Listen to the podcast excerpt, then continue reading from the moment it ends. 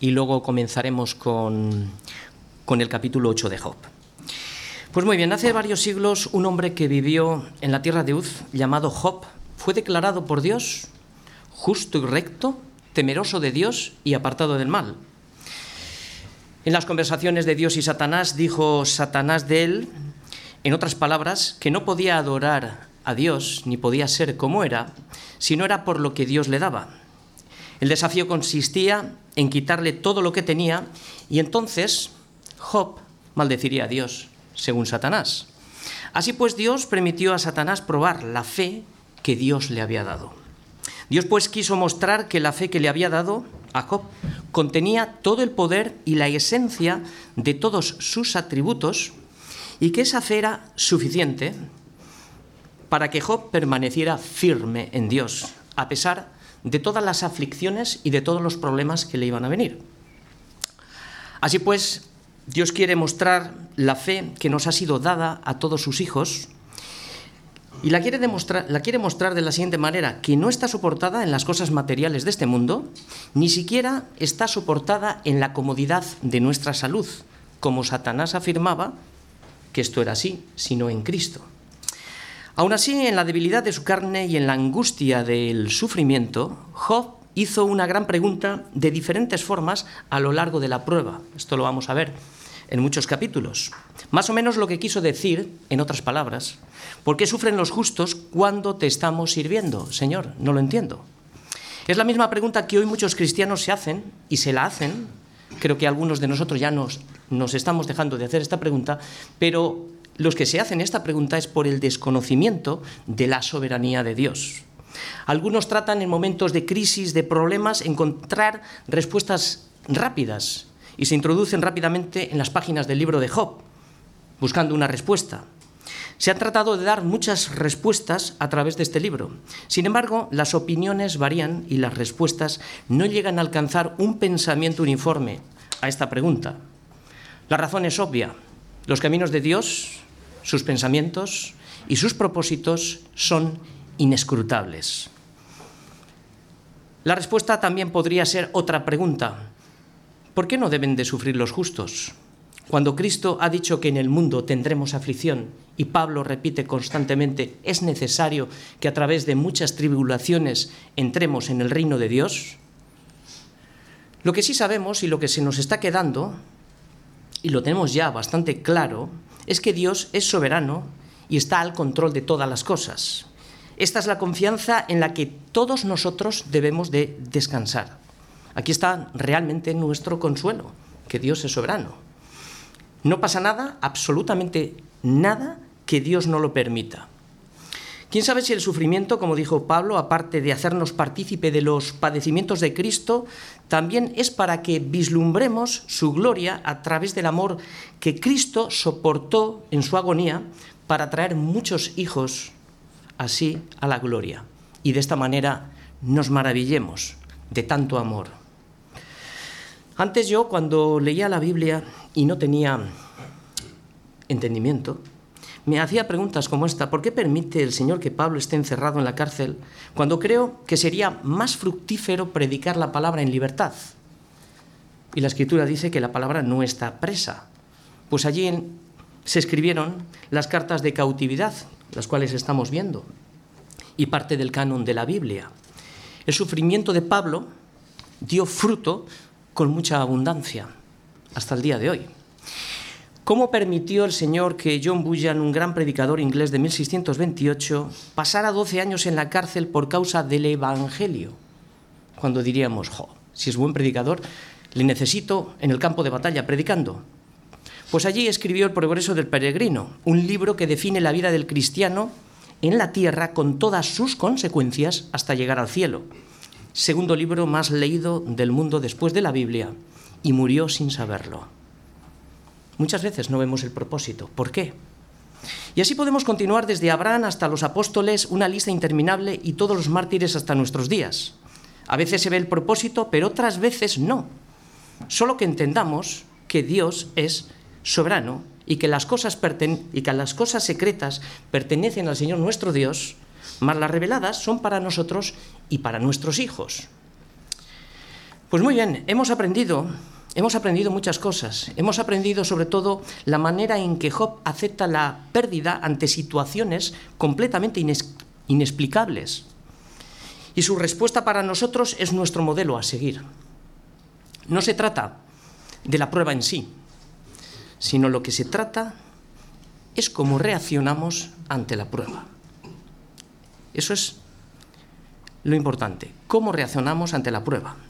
Y aunque vamos a estar viendo a Job casi hasta el final del libro entre amargura, enojo, frustración, es normal, pues no tenía la información que hoy nosotros tenemos, pero nunca perdió la fe, nunca maldijo a Dios como Satanás pretendió a pesar de todos los dardos envenenados que él envió, a pesar de todo, y a pesar de todo, Job siempre llevó todo pensamiento cautivo a la presencia de Dios. La llave maestra que pudiera abrirnos parte de los secretos escondidos de Dios en el libro está, hay una pequeña porción en la epístola de Santiago cuando dice, he aquí, tenemos por bienaventurados a los que sufren. ¿Habéis oído de la paciencia de Job? ¿Y habéis visto el fin del Señor? Que el Señor es muy misericordioso y compasivo. Esta es la llave que nos lleva al objetivo final de la prueba. Y ese objetivo es, hasta que nos lleva hasta el final, es la paciencia. Esto nos lleva a una definición mayor, significa perseverancia. La perseverancia en el camino que nos transporta directamente a la vida eterna. Porque el que persevera hasta el fin, éste será salvo. Por eso solo la fe, que solo la fe en Cristo tiene el poder de hacer que permanezcamos hasta el final en Él y que perseveremos. Solamente. Pues bien, hoy comienza el primer discurso de Bildad. Hemos dejado ahora a Elifaz. Mientras que Elifaz mostraba una cierta cortesía en sus comentarios, sin embargo, Bildad no tiene reparo en hablar lo que piensa, es más rudo. Bildad es un hombre tradicionalista, un moralista. Para él todo o es blanco o es negro. El sufrimiento es un castigo y la muerte de los hijos de, Job es una prueba de ello. La trágica situación de Job indica que hay algún delito. Algo tienes que haber hecho, porque si no, no puedes sufrir. Este era el pensamiento. Y solo tiene que buscar en su conciencia para descubrir qué es lo que has hecho contra Dios por lo que te está pasando. Bildad, para que nos hagamos una idea, es un tipo de fariseo escriba del tiempo de Jesús que al interpretar mal la escritura la aplicaba de forma errónea. Y luego, como vamos a ir viendo, atribuye su saber a la tradición en vez de a una verdadera relación con Dios. Así, en su ignorancia, lo que hacía era condenar al que Dios había justificado lo que va a hacer Bildad ahora va a sacar toda la artillería y va a mostrar mediante hechos probados, según él, cómo actúa la justicia de Dios castigando a Job por su maldad. Y ahora vamos a leer todos los versículos del 1 al 22, el capítulo completo, y vamos a ir observando sus palabras, la acusación que le, está, que le va a hacer a Job. Leemos desde el versículo 1. Respondió Bildad suita y dijo, ¿Hasta cuándo hablarás tales cosas y las palabras de tu boca serán como viento impetuoso? ¿Acaso torcerá Dios el derecho o pervertirá el Todopoderoso la justicia? Si tus hijos pecaron contra Él, Él los echó en el lugar de su pecado. Si tú de mañana buscares a Dios y rogares al Todopoderoso, si fueres limpio y recto, ciertamente luego se despertará por ti y hará próspera la morada de tu justicia. Y aunque tu principio haya sido pequeño, tu postrer estado será muy grande. Porque pregunta ahora a las generaciones pasadas y disponte para inquirir a los padres de ellas, pues nosotros somos de ayer y nada sabemos, siendo nuestros días sobre la tierra como sombra. ¿No te enseñarán ellos, te hablarán y de su corazón sacarán palabras? ¿Crece el junco sin lodo? ¿Crece el prado sin agua? Aún en su verdor y sin haber sido cortado con todo, se seca primero que toda hierba. Tales son los caminos de todos los que olvidan a Dios, y la esperanza del impío perecerá, porque su esperanza será cortada y su confianza es tela de araña. Se apoyará él en su casa, mas no permanecerá, ella en pie. Se asirá de ella, mas no resistirá. A manera de un árbol está verde delante del sol y sus renuevos salen sobre su huerto. Se van entretejiendo sus raíces junto a una fuente y enlazándose hasta un lugar pedregoso, si la arrancaren de su lugar, éste le negará entonces, diciendo, nunca te vi. Ciertamente este será el gozo de su camino y del polvo mismo nacerán otros. He aquí Dios no aborrece al perfecto, ni apoya la mano de los malignos aún llenará tu boca de risa y tus labios de júbilo. Los que te aborrecen serán vestidos de confusión y la habitación de los impios, impíos, perecerá. Muy bien, hoy vamos a ver a un hombre justificado por Dios, Job, condenado por los hombres, sus amigos ahora, y vamos a ver que aún la buena palabra, la buena teología, pero mal aplicada, produce un juicio injusto. Job capítulo 8. El esquema que he trazado para hoy es el siguiente. En los versículos del 1 al 7 vamos a ver la justicia de Dios mal aplicada. En los versículos del 8 al 19 vamos a ver los peligros de la tradición y aquí vamos a desgranar dentro de, de, estos versículos tres tipos de parábolas. Primeramente vamos a ver los peligros de la tradición y luego vamos a desgranar tres pequeñas parábolas. Y finalmente, de los versículos del 20, al 22, vamos a ver la justicia de Dios bien aplicada. Pues muy bien, comenzamos. Comenzamos con los siete primeros versículos, la justicia de Dios mal aplicada. Lo voy a volver a leer para que se nos quede un poquito más. Respondió suita y dijo, ¿Hasta cuándo hablarás tales cosas y las palabras de tu boca serán como viento impetuoso? ¿Acaso torcerá Dios el derecho o pervertirá el Todopoderoso la justicia? Si tus hijos pecaron contra Él, Él los echó en el lugar de su pecado. Si tú de mañana buscares a Dios y rogares al Todopoderoso, si fueres limpio y recto, ciertamente luego se despertará por ti y también hará prosperar la morada de tu justicia. Y aunque al principio haya sido pequeño, tu postrer estado será muy grande.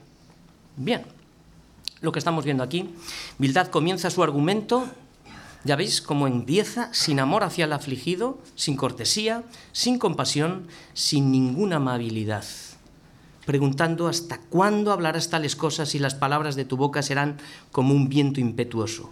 Estaba molesto e indignado porque Job seguía afirmando su inocencia cuando para él estaba más claro que el agua. Eres culpable. Así como Elifaz exaltó la santidad de Dios, lo que vemos aquí que Bildad pone el acento en la justicia de Dios, olvidándose completamente de la situación y del estado de Job. Él va a evidenciar con hechos probados, según su teología, que Job no sufre de balde, sino por causa del pecado. Con la primera pregunta lo que hace es taparle la boca, destruye sus argumentos y más o menos lo que le llama, lo que le dice es que eres un charlatán, Job. Y con la segunda pregunta presenta el carácter de la justicia de Dios para decirle, a ver, cállate, ¿acaso tú crees que Dios va a torcer el derecho o va a pervertir el Todopoderoso su justicia? ¿No te das cuenta, Job, que esto no entra en la mente de Dios? Claro que no. Dios no va a torcer el derecho ni pasará por alto su justicia. Cierto. Pero lo que no sabe Bildad es que Dios, aparte de ser santo, aparte de ser justo y de aplicar su justicia sobre los malvados, también es muy paciente, es muy misericordioso para que los pecadores procedan al arrepentimiento. Sin embargo, este no era el caso de Job. Ya en el Antiguo Testamento se le conocía a Dios por su gran misericordia, como lo expone Moisés, diciendo, cuando proclamó, cuando pasaba eh, la gloria del Señor delante de él, dijo, Yahvé, Yahvé, fuerte, misericordioso, piadoso, tardo para la ira, grande en misericordia y verdad, que guarda la misericordia a millares, que perdona la iniquidad, la rebelión y el pecado, y añade al final, y que de ningún modo tendrá por inocente al malvado. si os dais cuenta, seis atributos dedicados a la gran misericordia de Dios, dejando un espacio para el arrepentimiento y solo un atributo de su justicia al final para todos aquellos que después de tanta, de tanta misericordia no se arrepienten. Si Dios solo aplicara justicia a la manera de Bildad, no quedaría ni un, ni un solo ser humano sobre la tierra. Nadie sería salvo. Y a veces nos preguntamos, ¿por qué Dios permite la maldad en el mundo? Lo hemos dicho muchas veces, ¿cómo permite esto? Entonces tendríamos que temblar todos. ¿Por qué? Porque la única manera de erradicar la maldad en el mundo sería eliminando a todas las personas del mundo. Porque lo único que contamina el mundo es la maldad de los hombres. Cada vez que decimos no es justo, lo que le estamos diciendo a Dios es que obre. Y si Dios aplicara su justicia, al instante su, su, ira caería sobre nosotros por la blasfemia que ha salido de nuestra boca, creyéndonos mejor que los demás. Porque en lo que juzgamos a otros, nos condenamos directamente a nosotros. Toda nuestra vida ha sido una violación continua de su justicia. Y todas nuestras justicias son como trapos de inmundicia. Nuestra única justicia delante de Dios es Cristo. Por eso debemos de asombrarnos de tanta misericordia y de tanta gracia y no avergonzarnos del Evangelio porque es poder de Dios. Porque en el Evangelio la justicia, la justicia de Dios, se revela por la fe y para fe. Y como está escrito, más el justo por la fe vivirá. Y es lo que estamos viendo, la fe reina por la justicia de Dios. Lo que más nos tendría que asombrar no es cuando Dios despliega su justicia, sino cuando derrama su misericordia cada día. A veces pienso que somos sordos, lo digo para mí, y a veces pienso, a veces me veo ciego. Deberíamos de asombrarnos que cada día puedo respirar, comer, andar, trabajar, pensar, hablar.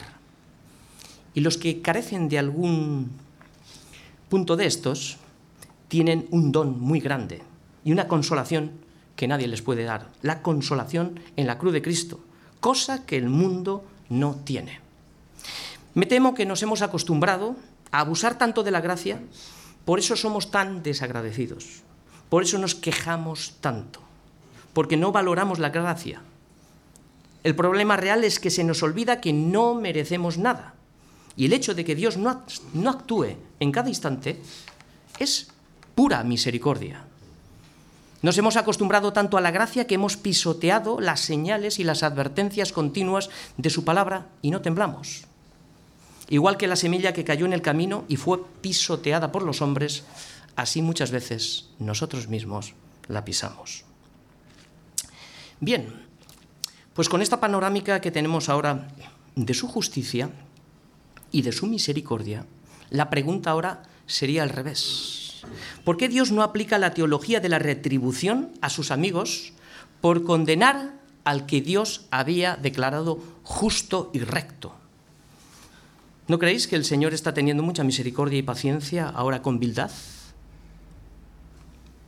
Y Él no lo sabe. Y sus amigos, ¿no? Está teniendo una misericordia y un amor con Él el que él no está, no está teniendo ahora mismo con el afligido Job. ¿Cuánto de esto a veces nos pasa a nosotros mismos, no? Pero Bildad desconoce lo que sucedió en el cielo. Tiene una información de Dios limitada, un conocimiento superficial, un concepto de la soberanía de Dios equivocado y un concepto de la justicia de Dios desacertado. ¿Por qué? Por la falta de discernimiento.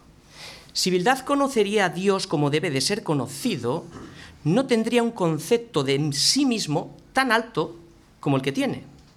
Si realmente amara a Dios, sería conocido por Dios, entonces trataría a Job con el amor que ha recibido. Pero no se puede dar lo que uno no ha recibido. Pues qué pena para alguien que tanto énfasis le pone a la justicia, porque en eso consiste la ley. Amarás a tu prójimo como a ti mismo. Tampoco Job conoce lo que sucedió en el cielo, sin embargo Job es conocido por Dios porque Job amaba a Dios. ¿Por qué? Pues porque Dios le amó primero. Lo único que pide a sus amigos es consolación. En eso consiste el amor. en que nosotros hayamos amado, no en que nosotros hayamos amado a Dios, sino en que Él nos amó a nosotros y envió a su Hijo en propiciación de nuestros pecados. Así que la, la consolación está en Cristo. Muy bien, muy bien. Una vez presentado el carácter de la justicia de Dios, ahora Elifaz quiere mostrar las evidencias. Ahora le va a decir, te voy a te he dicho quién es Dios, ¿no? No va a torcer el derecho ni va a pervertir su justicia.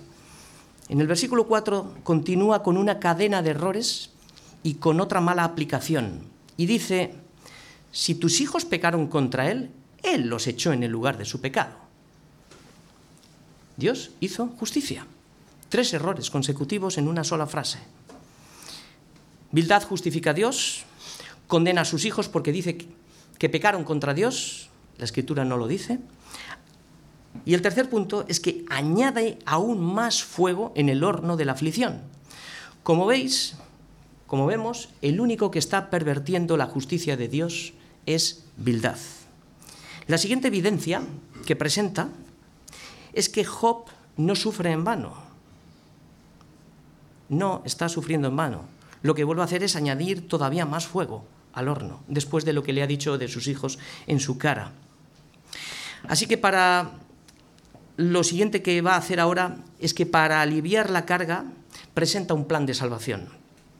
Consiste, más o menos, ya lo habíamos visto en Elifaz en el capítulo 5, es algo repetido, consiste en volverse a Dios, arrepentirse, y entonces Dios le dará más de lo que tenía. Lo vamos a leer porque de aquí vamos a sacar lo positivo que es para nosotros y vamos a ver cosas introducidas que son negativas. Dice así, si tú de mañana buscares a Dios y rogares al Todopoderoso, si fueres limpio y recto, ciertamente luego se despertará por ti y hará próspera la morada de tu justicia.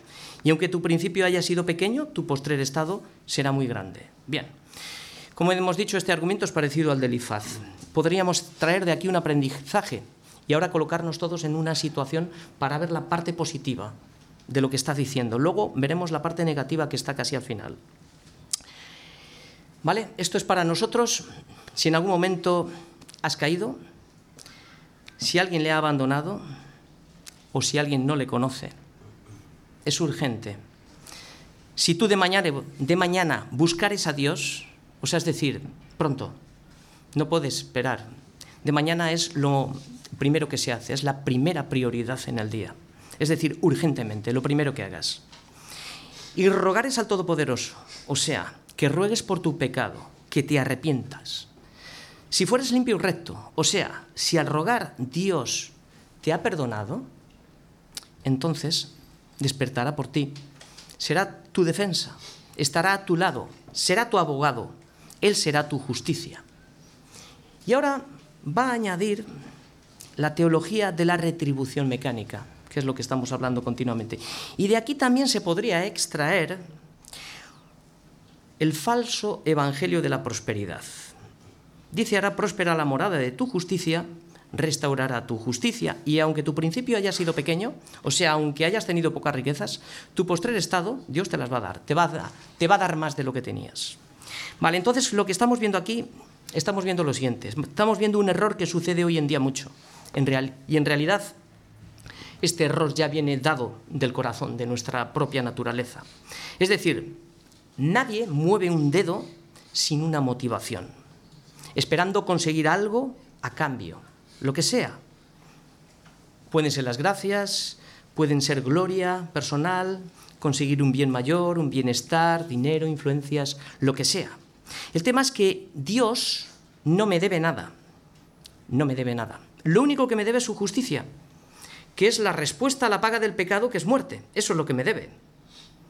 Pero como la demanda de la ley fue pagada en la cruz, mi deuda fue completamente pagada. Por eso, a los que salvó y redimió con su sangre, pueden aplicarse este versículo, pero vamos a darle la vuelta con una perspectiva mirando hacia arriba, no hacia abajo, puesto los ojos en Cristo. Dios hará próspera la morada de nuestra justicia. Y aunque nuestro principio haya sido pequeño, nuestro postrer estado será más grande. Esto es una visión de la gloria eterna de Dios mirando hacia arriba, ¿vale? Él no ha prometido que seguirle o servirle es sinónimo de prosperidad aquí en la tierra. Él ha dicho que busquemos el reino de Dios y su justicia en Cristo y el resto, y el resto aquí en la tierra, no es un pago, porque no nos debe nada. Es una añadidura voluntaria, por su gracia, por su misericordia, pero que esa añadidura será lo que necesitemos para que su reino se establezca en nuestros corazones. Es poca cosa disfrutar ya de la salvación sabiendo que un día estaremos en Cristo, aun si la espera es con sufrimiento. Seguir a Cristo es morir a nuestros deseos. Como hemos escuchado muchas veces, es cargar la cruz para morir cada día en ella. Y su palabra no promete prosperidad económica. Promete consuelo en la aflicción, promete que estará todos los días contigo hasta el fin, promete ser fiel a sus promesas, promete librarte de la ira venidera al justificarte con la sangre de su Hijo, cosa que ni todos los tesoros ni todas las riquezas de este mundo pueden consolar un alma ni librarte de la ira venidera. Podemos discernir ahora, después de haber visto este mensaje de esta forma, podemos discernir ahora la astucia que hay detrás de estas palabras piadosas, la astucia de Satanás a través de Bildad, al mezclar verdad con una falsa mentira. Le dice a Job, más o menos, si te arrepientes, Dios te dará más de lo que tenías. Y aquí está el anzuelo del diablo. Cuando dijo al Señor que Job no te sirve de balde, le voy a arrojar un anzuelo. Si te arrepientes, Él te devolverá más abundantemente de lo que tenías. Y lo que estamos viendo es que el corazón de Job desde el principio no buscaba eso. Él dijo, el Señor dio y el Señor quitó, sea el nombre de Dios bendito. La agonía de Job, el dolor de Job, es más un problema de amor que de la propia enfermedad. Job amaba a Dios y pensaba que ese amor le había abandonado. Sin embargo, la semilla que Dios había puesto en él le hacía mirar todavía en esos pensamientos de oscuridad hacia, Dios. No obstante, estas palabras que hemos leído son proféticas y las haría una realidad más tarde en su vida, como veremos al final. Pues muy bien, lo que hemos visto hasta aquí. Ahora, lo que hemos visto ha sido que Elifaz lo que ha hecho ha sido evidenciar erróneamente la justicia de Dios. Lo que va a hacer ahora, que es lo que vamos a ver ahora, va a apoyar lo que ha dicho por medio de la sabiduría de la tradición, para que se dé cuenta Job que es culpable. Vamos a leer solamente los versículos del 8 al 10. Lo he titulado Los peligros de la tradición. Porque preguntar a las generaciones pasadas y disponte para inquirir a los padres de ellas, pues nosotros somos de ayer y nada sabemos. Siendo nuestros días sobre la tierra como sombra, ¿no te enseñarán ellos te hablarán y de su corazón sacarán palabras? Bien, la tradición no es de desechar. De hecho, nuestros predecesores nos dejaron un buen legado. Ahora bien, debemos de saber que la única regla infalible y la máxima autoridad es la escritura. La tradición puede llegar a contener errores que si no los discernimos podemos arrastrarlos porque no siempre es causa y efecto apoyar todo nuestro saber únicamente en la tradición y no contrastarlo con la escritura y la doctrina de los apóstoles en todo su contexto, puede producir una cadena de errores consecutivos como acabamos de ver. Pablo mismo llamó la atención a los Gálatas, porque estaban volviendo a los rudimentos antiguos como la circuncisión, o como hoy en día algunos que practican las fiestas ceremoniales, que fueron las sombras que apuntaban a Cristo, las cuales quedaron abolidas con la llegada de Cristo. Hay amonestaciones también en Hebreos de aquellos que han dejado también de congregarse y lo han hecho una costumbre, porque quizá han arrastrado alguna tradición que no hace falta congregarse, por ejemplo. Y si nos miramos a nosotros mismos, ¿cuántos errores traíamos de atrás de la mala predicación o de la poca predicación o de ninguna predicación. Y ahora lo vemos a través de una buena predicación expositiva, verso a verso. La Iglesia está llamada a estar siempre reformándose. Por eso la predicación expositiva, verso a verso, es importante. Esta es la tarea de la Iglesia y la responsabilidad de cada uno de nosotros en particular. Examinar de forma crítica las tradiciones para asegurar que son coherentes con la doctrina de los apóstoles. Ahora bien, cuando dice Elifaz, nosotros somos de ayer y nada sabemos, esto da mucho crédito al hombre de, al hombre de hoy en día, al hombre mayor, que ha experimentado algo de la vida. Parece que los únicos que tienen toda la sabiduría y toda la historia son las personas ya mayores, ¿no? Entonces rechazan a los jóvenes porque no tienen nada que decir. ¿Cuánto de esto hemos visto, no? ¿Tú qué me vas a decir? ¿Que yo llevo 30 años o no?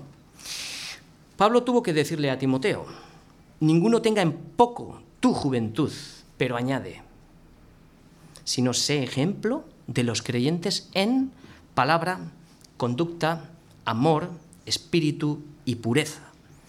¿Quién va a tener en poco una juventud así, con estas características? ¿Tiene Bildad este carácter? ¿Está en nosotros este carácter? Como vemos, cuando arrastramos tradición sin entendimiento, es igual que saber mucha teología y no saber cómo aplicarla. El entendimiento es un milagro.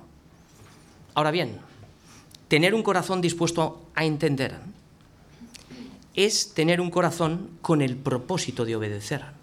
Porque a veces queremos llenarnos de sabiduría simplemente, pero tenemos ese corazón de querer entender para obedecer.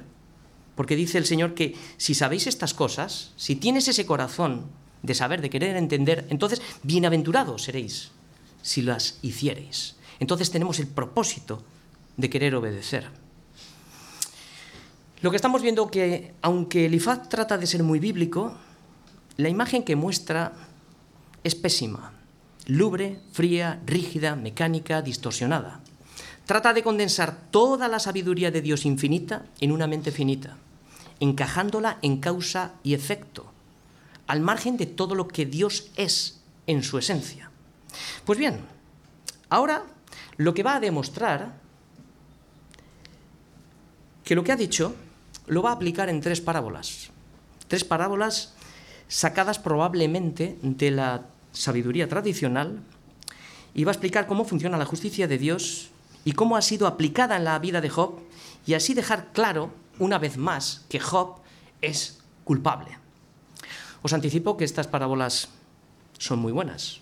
El problema está en la mala aplicación.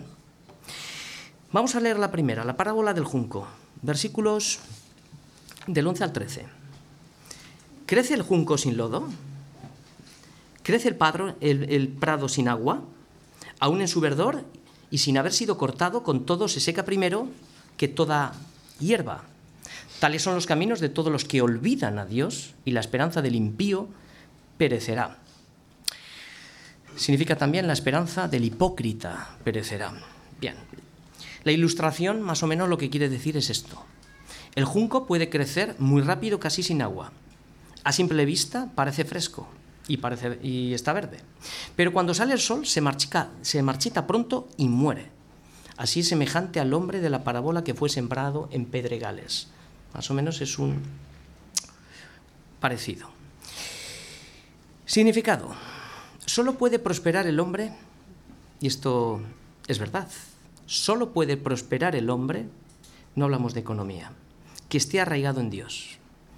Pero todos los que se olvidan de Dios se secarán como la hierba que se arranca.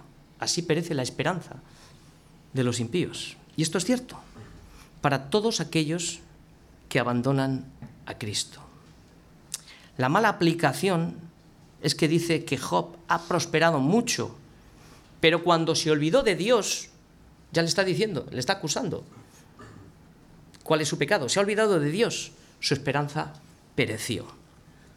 Segunda parábola, la tela de araña. Versículos del 14 al 15.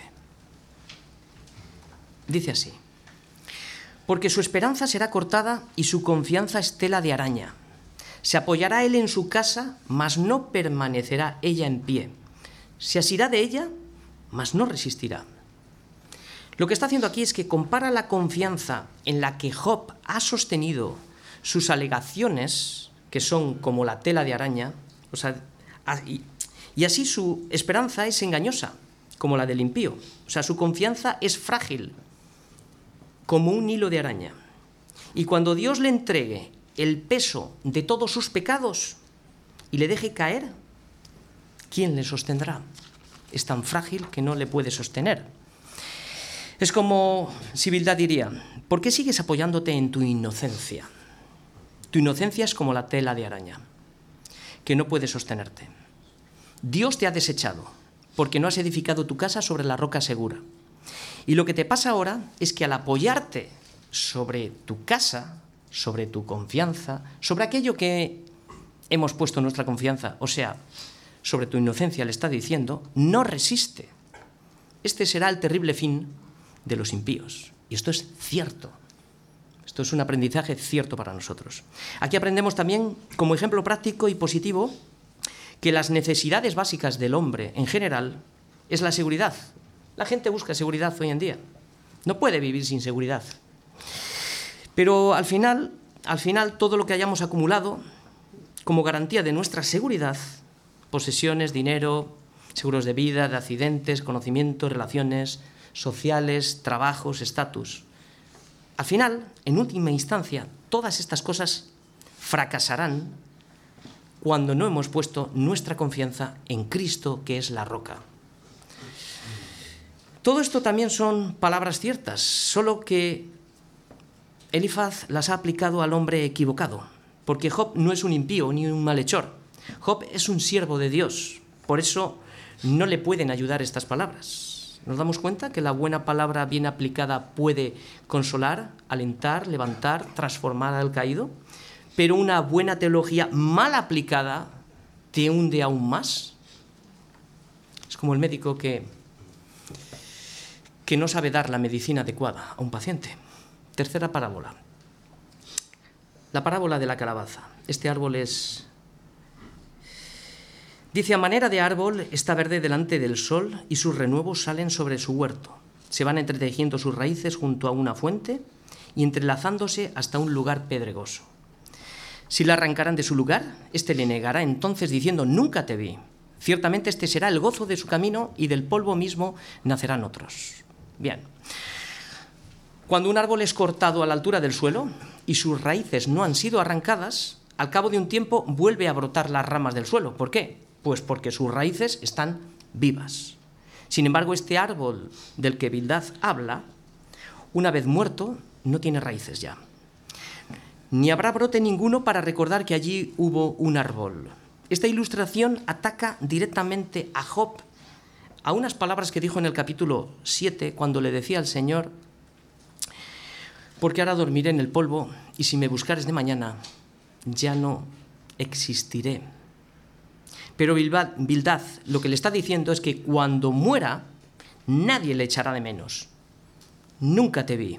No importa cuántas veces niegues a Dios, tu fin ya está determinado y del polvo nacerán otros, pero de ti nadie se acordará más. Esto es lo que le está diciendo. Aplicación práctica. El impío podrá estar, por tanto, o sea, podrá estar largo tiempo verde delante del sol y podrá recrearse en su prosperidad pues mientras dure. Podrá sentirse seguro porque él cree que esa es su roca la que le sostiene, ¿no? Da igual cuántas raíces pueda echar y lo próspero que pueda llegar a ser, y todo lo que se agarre a ellas, que al final su esperanza perecerá. Tarde o temprano será cortado, porque así lo, digo, lo dijo el Señor. Toda planta que no plantó mi Padre celestial será desarraigada. Conclusión. Del único, del juicio falso que dio Bildad de, este juicio injusto. Bildad pensó que Job podía haber comenzado bien, pero ahora es como un junco que se ha marchitado pronto, al poner su confianza en otra cosa y no en Dios. Declaró que tal soporte se derrumbaría como la tela de araña al no haber puesto su confianza en Dios. Luego le juzgó al pensar que Job era un árbol que había echado raíces en este mundo y por eso iba a ser arrancado porque se olvidó de Dios. Además, Dios no le iba a recordar más. Por tanto, la justicia de Dios declara culpable a Job, según Bildad. Muy bien, es lo que hemos visto hasta aquí. Hemos visto las primeras aplicaciones, hemos visto de dónde saca su sabiduría, hemos visto las parábolas y hemos aprendido mucho. Vamos a terminar con la justicia de Dios bien aplicada en los versículos del 20 al 21 y leemos. Dice, he aquí, Dios no aborrece al perfecto ni apoya la mano de los malignos, aún llenará tu boca de risa y tus labios de júbilo. Los que te aborrecen serán vestidos de confusión y la, y la habitación de los impíos perecerá. Pues muy bien, mira, de manera positiva, ciertamente Dios no desechará al hombre perfecto, eso es verdad. El Hijo de Dios no echará a ninguno fuera de los que el Padre le ha enviado, porque todo lo que el Padre me da vendrá a mí, y el que a mí viene no le echaré fuera. Por eso Job no fue desechado porque Dios le declaró perfecto y justo. La equivocación de Bildad está en creer que Job está desechado por Dios. Job está derribado, sí, pero no está desechado. Ciertamente Dios no apoyará la mano de los malignos, como no apoyará el juicio injusto de Bildad y sus amigos. El Señor restaurará la morada de la justicia de Job. La lógica que nos da este versículo 20 es, es innegable. Y estamos completamente de acuerdo con lo que dice Bildad. Pero él no sabe lo que Dios ha dicho sobre Job. Él no ha visto lo que se ha tratado en el cielo, por lo tanto sus argumentos y su juicio es completamente falso y nulo. Pero más tarde hará realidad lo que dice. Aún llenará tu boca de risa, mientras que a los que te aborrecen serán vestidos de confusión. Por eso aquí, alegraos todos aquellos que padecen, por causa de la justicia, por la enfermedad o por lo que fuere un día Dios llenará nuestra boca de risa.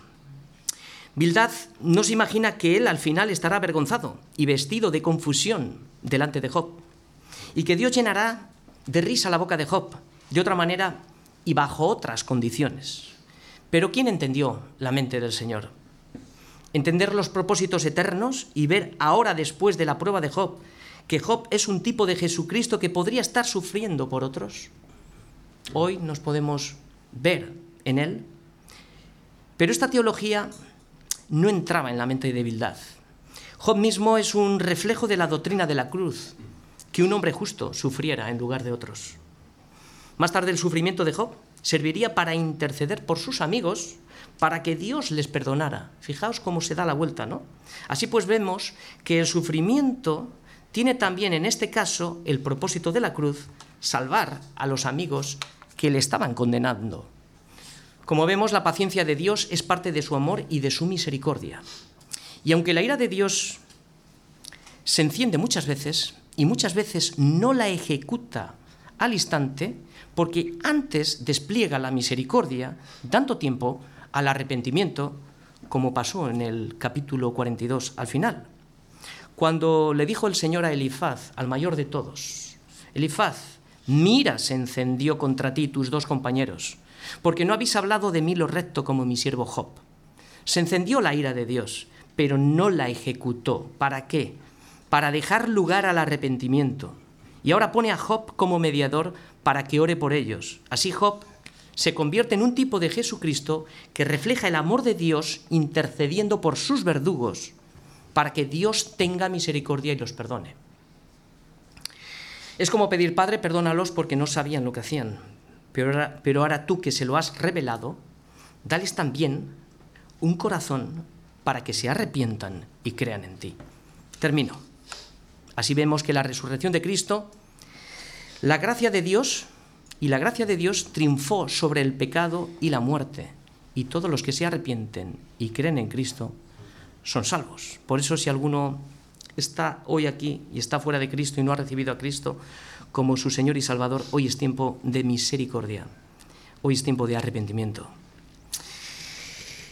Bien, si tú eres humildad o te identificas con humildad y sueles usar la palabra sin, discernimiento porque tienes un alto concepto de ti mismo del que debes de tener y arrastras tradiciones que no son coherentes con la enseñanza de la Escritura y muchas veces juzgas a otros sin misericordia, sin mirarte a ti mismo, es una buena oportunidad para pedir perdón y ponerse a cuentas con Dios. Y por lo demás, hermanos, no juzguéis nada antes de tiempo antes que venga el Señor, el cual aclarará también los, lo oculto de las tinieblas y manifestará las intenciones de los corazones y entonces, solo entonces, cada uno recibirá su alabanza de Dios. Amén.